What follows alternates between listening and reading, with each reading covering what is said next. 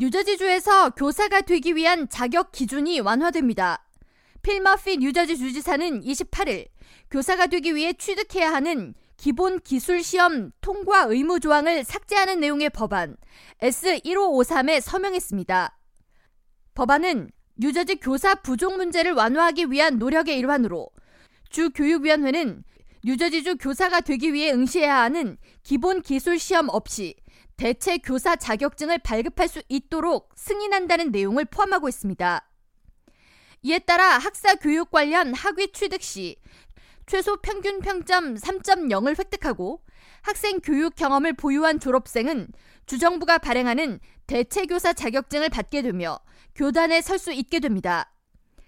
대체교사 자격증을 가지고 뉴저지 공립학교, 차터스쿨이나 공인된 장애 학생을 위한 사립학교 등에서 4년 연속 경력이 이어지면 주 법에 따라 표준 교사 자격증을 받게 됩니다.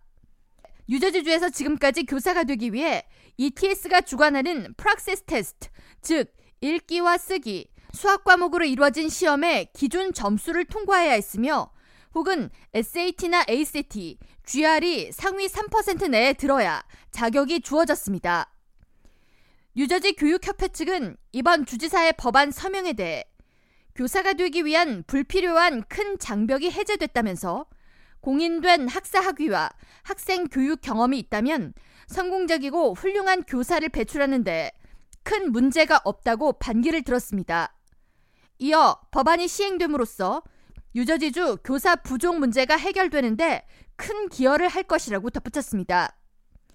뉴저지주에서는 교사 부족 문제가 이어지자 올해 7월 은퇴한 교사들을 대상으로 연금을 포기하지 않고 학교로 돌아갈 수 있도록 제도를 만드는 등 꾸준한 노력을 이어왔습니다.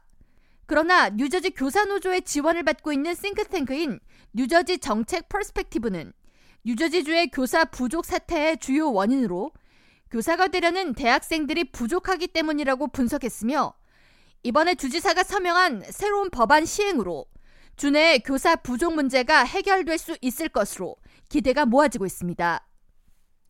K라디오 전영숙입니다.